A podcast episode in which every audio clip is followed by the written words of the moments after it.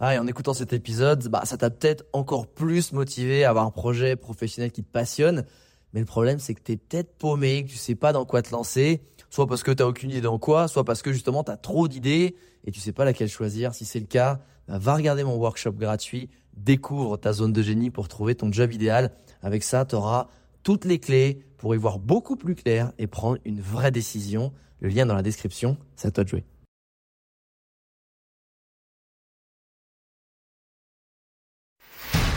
Bienvenue sur Les Entrepoteurs, le podcast à la cool où je te partage les conseils pratiques et concrets pour faire passer ton business au niveau supérieur ou transformer ta passion en métier dans une ambiance de pote entrepreneur. Je m'appelle Alex Viseo, je suis expert en personal branding et en stratégie de création de contenu et mon but ultime avec mes formations sur viseoacademy.com, c'est de t'aider à construire une vie dans laquelle tu t'épanouis grâce à une activité professionnelle et un quotidien qui te correspondent vraiment. Maintenant, place au partage du jour. J'ai eu Charlotte Apieto sur le podcast de Postadem et en fait, du coup, on a parlé justement de cette comparaison entre le personal branding et, euh, le nom de marque. Et donc, du coup, elle, c'est vrai que elle avait plus tendance à aller vers un nom de marque, euh, voilà, où le jour finalement où euh, elle, elle peut disparaître dans la nature, sa marque continue à tourner et son business aussi. Comment toi, tu euh, justement, quels sont les avantages d'un personal branding ou, euh, ou justement pour répondre à cette problématique, le jour où toi, tu veux un petit peu te, te détacher de tout ça, euh, comment tu vois les choses? Alors déjà, il y a deux choses qu'il faut comprendre. Tu as le personal branding quand tu es freelance et le personal branding quand tu incarnes une, et es entrepreneur, tu incarnes une boîte. Euh, déjà, j'ai envie de te dire, si tu es freelance, quand tu arrêtes ton personal branding, ça veut dire que tu arrêtes ton activité freelance. Ça veut dire que tu as juste envie d'être tranquille et de te réintégrer dans une boîte. Donc tu réintègres le salariat. terminé, bonsoir, tu vois. Ou alors tu montes une société, mais pareil, c'est peut-être parce que tu n'as plus envie d'être sur le devant de la scène. Euh, donc ça, c'est une chose. Euh, c'est peut-être ton, activité de freelance où tu n'as plus envie d'être seul au front. Parce qu'en fait, quand tu es freelance, tu es au front en permanence, faut que tu gères tout. Quand tu commences à déléguer, à gérer, à avoir une équipe, c'est là, tu as une démarche d'entrepreneur, ce qui est plus pareil. Et donc, si tu es entrepreneur et que tu as envie, comme tu dis, de revendre ta boîte et que ça tourne, etc., je pense qu'en fait, il y a plusieurs compréhensions sur ce. c'est vraiment, c'est un levier business qui est ultra puissant. C'est, je dirais même le levier business le plus puissant si tu veux très vite, très vite scale ta boîte. Parce que tu vas incarner quelque chose, tu vas raconter une histoire, tu vas créer de l'attachement. C'est pas pour rien que Anthony Bourdon, en ce moment, avec Feed, il met le paquet là-dessus, ou que Justine Hutto, tout le monde entend parler. Ça fait boum. C'est une marque de déodorant et des barres de compléments alimentaires, les gars. On s'en tamponne en vrai. Mais on s'en tamponne plus parce que c'est eux, parce qu'ils incarnent des choses, parce qu'on a envie de, de, faire partie de cette aventure. Par contre, à un moment donné, quand tu atteins un certain niveau avec ta boîte, là, tu peux commencer à dire, bah, ça tourne. La marque est assez connue. Je lui ai donné assez d'envergure, tu vois. J'ai assez de réputation. Elle peut vivre aussi par elle-même. Et je peux commencer à m'en détacher. Et donc là, il y a aucun souci. Il faut commencer à se dire, est-ce que je mets pas quelqu'un d'autre en avant? Est-ce que je fais, je fais pas rentrer d'autres personnes en scène, tu vois? Que ce soit l'équipe, que ce soit des CEO, que ce soit les gens. Et finalement, là, tu crées une communauté autour de valeurs et plus simplement une tête d'affiche. Et là, tu peux t'en détacher. Sauf que si tu décides d'abandonner ton personal branding, d'une façon, tu abandonnes ton pouvoir surpuissant d'entrepreneur. Quel est ce pouvoir surpuissant? Demain, Anthony Bourdon, et c'est ce qu'il fait aujourd'hui, il est plus que CEO de Feed. Pour ceux qui connaissent pas, allez checker. Hein. Mais aujourd'hui, il est investisseur. Il investit dans des autres boîtes. Et les opportunités de malade qu'il a, c'est pas parce qu'il a 300 euh, 000 à mettre. Il y en a plein des mecs qui ont 300 000, qui ont un million. T'inquiète pas, il y en a, il y en a une chier. Hein. Par contre, on vient le voir lui parce que de un, on le voit, parce que deux, on sait qu'il est crédible, et parce que c'est lui qui a l'attention. Donc en fait, tout est attiré vers lui. Et derrière, si en plus lui décide de dire avec mon attention qu'il peut mettre de sa communauté, eh, ce projet-là, il est génial, j'ai investi dedans, instantanément, ça lui donne de la valeur. Donc, si toi, en fait, tu as de la valeur et tu commences après à t'associer à d'autres choses, tu apportes la valeur à, cette, à ce nouveau projet. Pourquoi Marc Simoncini aussi bosse là-dessus et qu'aujourd'hui Marc Simoncini, bah, donc c'était l'ancien euh, créateur de Mythique, hein, euh, aujourd'hui il est sur les vélos électriques, il fait plein de trucs, mais en fait, le personal branding, c'est comme si tu avais commencé à économiser sur un compte en banque à intérêt composé depuis le début de ton de ta vie professionnelle et que ce compte en banque par intérêt composé, il fait que que s'accumuler, que s'accumuler, que ça. Et à un moment, ça commence à être exponentiel. Et quand tu commences à atteindre une certaine réputation et que ton compte il commence à être blindé, bah, qu'est-ce qui se passe? Tu changes de, direction, tu changes de. Bah, en fait, on te suit. Tu es crédible dans l'entrepreneuriat. T'es plus crédible en tant que personne dans une boîte. Tu as passé le cap. Tu es entrepreneur crédible à qui on fait confiance et qui est visible. Donc ça, après, c'est une puissance où tu dis, euh, comme Dragon Ball Z, où est-ce que tu tires en fait? Bah J'envoie un coup de bazooka. Et c'est ça en fait. Donc, je sais que effectivement, euh, Alina Pieto, elle, elle, elle, ça la saoule d'être sur le devant à force. Ça l'épuise. C'est pas quelque chose. Elle, elle aime voir le business qui tourne. Mais c'est totalement compréhensible, tu vois. Et c'est tant mieux. Et elle fait en sorte de déléguer et de mettre en avant sa marque. Et elle se, se met un peu plus en retrait au fur et à mesure pour que sa marque, elle tourne, potentiellement la revendre, etc. Mais parce que derrière, elle n'a pas forcément envie de recréer une grosse marque où ça va être la tête d'affiche. Si c'est le cas, c'est une super mauvaise stratégie. Tu vois, parce que derrière, faudra reconstruire quelque chose. Alors que si ta réputation est toujours là et que tu butines, enfin tu, tu vagabondes entre guillemets d'un projet qui fait du sens à un autre projet qui fait du sens, bah, en fait tu fais que accumuler quelque chose. En fait, là, ce que tu es en train de dire, donc euh, c'est super intéressant. En fait, tu es en train de casser un peu la croyance de soit, parce que tu vois, c'est un peu la question qu'on me pose souvent aussi dans ma communauté, c'est est-ce que je dois faire plus du personal branding, utiliser moi, ma marque, euh, enfin moi, mon nom, tu vois, euh, être coach, avec mon nom et tout, tu vois. Et puis maintenant, on est très nombreux dans le coaching. Ou est-ce que je dois euh, finalement pas me cacher derrière un nom de marque, mais avoir un nom de marque et euh, du coup, ça représente euh, finalement aussi mon histoire. Mais là, tu es un peu en train de casser la croyance et tu es en train aussi de réunir un peu les deux. Et Charlotte, c'est un peu ce qu'elle fait aussi. C'est son histoire qui sert son nom de marque. Alors c'est vrai qu'on en entend un peu moins parler de son histoire, mais on l'entend quand même. Et du coup, après, elle va pouvoir se détacher. Et c'est comme par exemple Steve Jobs et Apple, tu vois, on continue à acheter Apple, pourtant Steve Jobs il est plus là. Et euh, c'est son histoire aussi qui peut qui peut résonner chez certains. Mais euh, donc comment on fait pour euh, finalement faire en sorte que finalement c'est le produit qui a au final hein, qui soit plus fort, presque plus fort ou plus impactant grâce au personal branding de tout ce qu'on a créé, tu vois? Comment le rendre finalement à lui seul, tu vois, hyper. Euh, alors là, moi, tu vois, j'ai pris Apple parce que j'ai que ça entre mes mains. Toi, t'as pris Feed aussi, euh, euh, de Respire. c'est des produits physiques, mais quand c'est du service ou des offres, tu vois, en ligne, est-ce que pour toi, il y a une différence? C'est plus compliqué ou? C'est exactement la même chose en fait. C'est en fait ce qu'il faut comprendre, c'est que l'avantage du personal branding, c'est que ça te permet de transmettre quelque chose que les marques payent des dizaines de millions de dollars chaque année pour pouvoir créer chez leurs clients, c'est-à-dire des émotions. T'es Nike, tu vas sponsoriser Cristiano.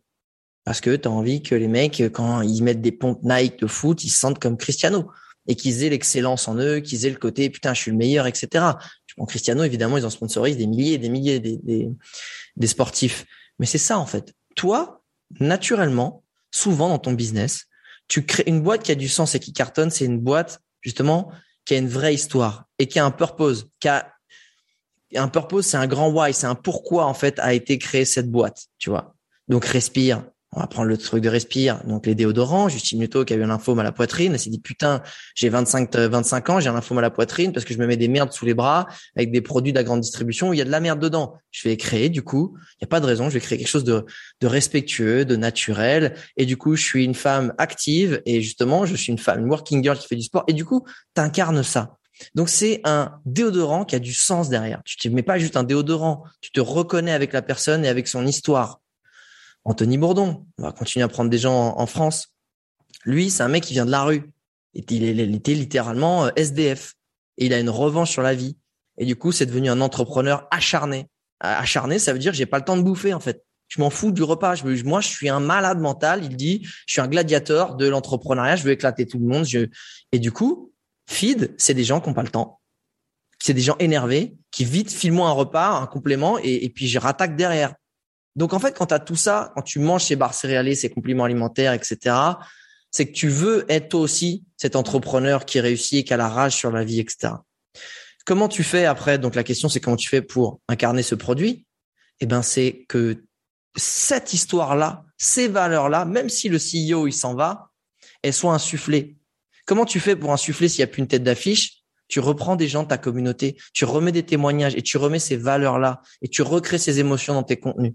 Et t'es plus obligé de le faire forcément avec une tête d'affiche. Tu peux le faire encore une fois avec des histoires de gens qui sont tes clients. Tu vas avoir des clients et tu, tu lui fais faire des témoignages. Tu leur, tu, tu mets en avant leurs histoires qui réincarnent de façon démultipliée ce que toi tu vends en fait. Ouais. Tu vois, tu crées des émotions à travers d'autres histoires. T'as plus ta tête d'affiche, recrée ces histoires. Reste ancré. Patagonia, je vais te prendre un autre exemple. Patagonia, tu connais pas le CEO.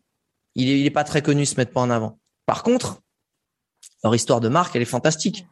C'est des gens qui défendent l'environnement. C'est des gens qui, pendant l'élection présidentielle américaine, ont mis vote the asshole out en étiquette sur les t-shirts. T'imagines le truc? Donc c'est en fait c'est des mecs qui ont fait un documentaire, qui ont financé des millions pour euh, on va dire lutter contre une loi qui voulait faire passer aux États-Unis pour euh, enlever la protection qu'il y a sur certaines parties de, des terres protégées euh, pour pouvoir exploiter le pétrole. Et ils ont fait tout un documentaire là-dessus pour pour garder et même réapproprier les terres et dédommager les ce qu'on appelle les Premières Nations, les natives, donc qui sont les, les Amérindiens d'Amérique. Tu vois, ça en fait, tu as toujours du média, en fait, tu as toujours du contenu que tu peux faire quand tu te repositionnes. Tu sais pas qui a fait ça, tu n'aurais pas mettre un visage sur la tête des, des, des, créateurs de Patagonia. Pourtant, si tu dis Patagonia, tu sais que c'est environnement, tu sais que c'est upcycling, tu sais que c'est éco-friendly, tu sais tout ça. Parce que ils soignent ça. Et chaque chose qu'ils vont représenter dans les contenus, dans les publicités, dans les actions qu'ils mènent, c'est pour représenter cette histoire, ses valeurs et ce positionnement. Tout simplement. Donc, quand tu as une personne qui le fait, c'est simple. Quand ça plus cette personne d'affiche, tu te demandes, OK, bah, c'est peut-être une personne, ça va peut-être être des témoignages, un film, des podcasts, des choses comme ça.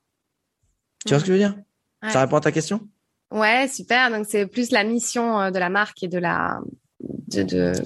Et comment en fait tu vas réinsuffler à travers cette mission des émotions à travers tes contenus que tu vas créer? Et les contenus, c'est ça peut être euh, des contenus organiques, mais comme de la pub. Mmh. Tu peux aussi faire de la pub où tu vas faire du top of mind sur des choses qui te où tu vas générer. Soit tu vas alors tu peux faire de la conversion, mais tu peux aussi faire justement, tu vois, du brand. Ouais. Moi, je suis spécialisée dans euh, juste une partie de ce que tu fais là qui est euh, le pitch. Et dans le pitch, il y a une partie storytelling. Et dans le pitch de sa marque ou de son, enfin voilà, ou quand on utilise euh, sa, son, personal branding, en gros, euh, c'est quoi donc la mission et pourquoi tu as commencé à faire ce que tu fais aujourd'hui. Et donc j'utilise beaucoup le storytelling et je prends tout le temps, tout le temps en formation l'exemple de Justine Hutto avec la campagne, la campagne Ulule, puisque pour moi c'est un très bon exemple de pitch réussi en fait il y a tout dedans, tu vois, il y a toutes les étapes. Et donc le storytelling, j'utilise souvent, euh, j'utilise souvent cet exemple-là. Euh, mais si tu veux, il y a des personnes qui ont vachement du mal à, à vouloir utiliser leur storytelling ou leur histoire. Est-ce que tu peux, tu penses qu'on peut faire, euh, on peut développer une marque en personal branding euh, sans utiliser forcément sa propre histoire, mais par exemple d'autres histoires ou une histoire contée ou tu vois? Bien sûr, ça arrive. Euh, tu peux tu peux créer une histoire euh, dans les grosses boîtes institutionnelles quand des fois tu as besoin de faire des campagnes, quand tu as besoin de faire des campagnes en interne pour recréer du lien, pour recréer de la motivation euh, ou en externe, tu, vas chercher des histoires qui sont pas forcément le CEO. Ça va être un témoignage d'un employé qui a vécu quelque chose de fort dans la société, tu vois. Donc tu peux aller faire ça. Par contre, c'est est-ce que je pose la question à ces gens-là, Surtout, en fait, ça dépend de la taille de ton business. Si tu as un petit business, que je comprends les grosses sociétés, quand tu quand atteins une certaine taille, et encore, coucou Elon Musk, coucou euh, Jeff Bezos, coucou euh, Mark Zuckerberg. Les mecs, euh, s'ils se font chier, ils font ils font du personal branding. Eux, à leur niveau, en fait, ils sont tellement influents qu'ils juste ils ont juste à sniper certaines actions. Ils ont ils ont pas besoin d'en faire beaucoup et, ça découle derrière, tu vois.